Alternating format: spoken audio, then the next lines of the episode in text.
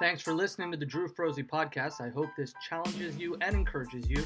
If you want to go to my website, drewfrozy.com, you can subscribe to my blog posts or wherever you're listening to this to subscribe to the podcast. Enjoy the show.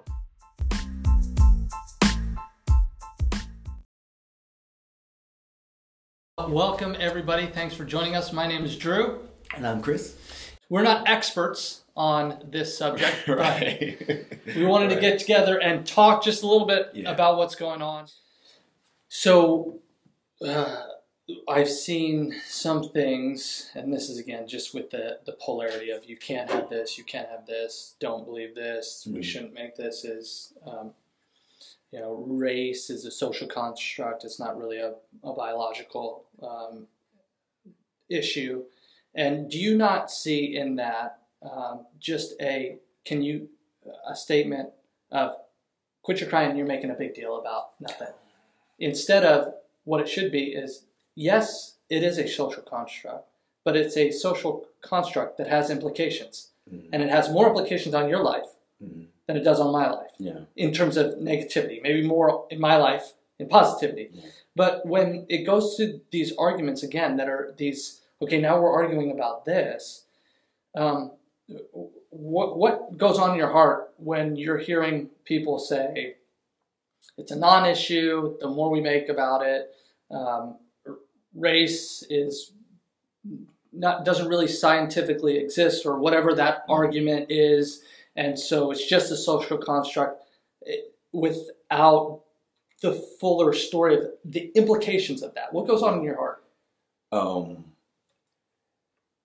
Immediately, I, I when I hear that, I, I, I make the assumption that um, they don't want change, right? Hmm. They don't want things to change. They're they're satisfied with the way things are. Um, that's just my first reaction. Sure. It may not be me correct. That's just like my knee jerk. Like, Yeah. okay, look, that's a non-starter for me. You you just you just prove to me that um, you know you don't want to have a real conversation Yeah, um, uh, because it's one thing to observe it and it's another thing to experience it. Um, I don't know what cancer feels like. I'm assuming that it's painful. I'm assuming that it's uncomfortable. Um, I'm assuming that um, it's going to bring take your family through trauma, and you're going to go through emotional ups and downs. And there's going to be some moments where you feel like you're going going to make it, and other moments where you just feel like you're not going to make it.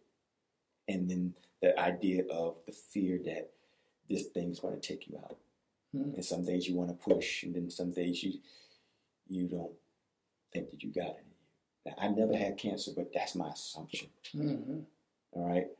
Um, and though I've never experienced it, um, even though I have an assumption, and my, my assumption may even be wrong, but but to to to if I really want to know, then I have to have a conversation. Yeah. Tell me how that feels. What is Yeah. that? What are you going through? Because this is what I think it looks like. Is that what it feels like? And have that conversation. But when when you know, and I say cancer, you know, racism is like a cancer, but sure. but um, if I go up there and say, you know what, cancer, it's just a, it's just a, it's a racial, it's just a construct. It's it's Yeah. it's all in your mind. It's the government. It's a it's Yeah. a conspiracy or whatever like this. It's not. It minimizes what that person is dealing with, right? Yeah, It minimizes what, what they're going through at that moment. And so when I hear that, it's like it's, it's, it's minimizing the experiences that I'm experiencing, that my friends are experiencing, that, that and I'm not saying here, I know, we know that we are a lot better off than we were 50 years ago, than 100 years ago. We know that. Um, and yet there's some part of us that say more things change, more things stay the same. But, but but but we know that we you know we got the right to vote. You know we know we can eat at lunch counters where we want to go. Though I've had experiences where where I, I've gone and they didn't want to serve us because Hmm. or they seated us back at the bathroom when there was a whole bunch of seats. You know, near, near the bathroom. I said at the bathroom, near the bathroom. You know, stuff like, or in the back, or things like that. Or they they waited on this couple um, or this this group was uh, five of them. There's only two of us, and we're sitting here like, okay, what's up? And and so you and, and I'm not saying, listen, listen. I'm not saying that that every time that happens, it's a racist thing. But because of our experiences, Hmm.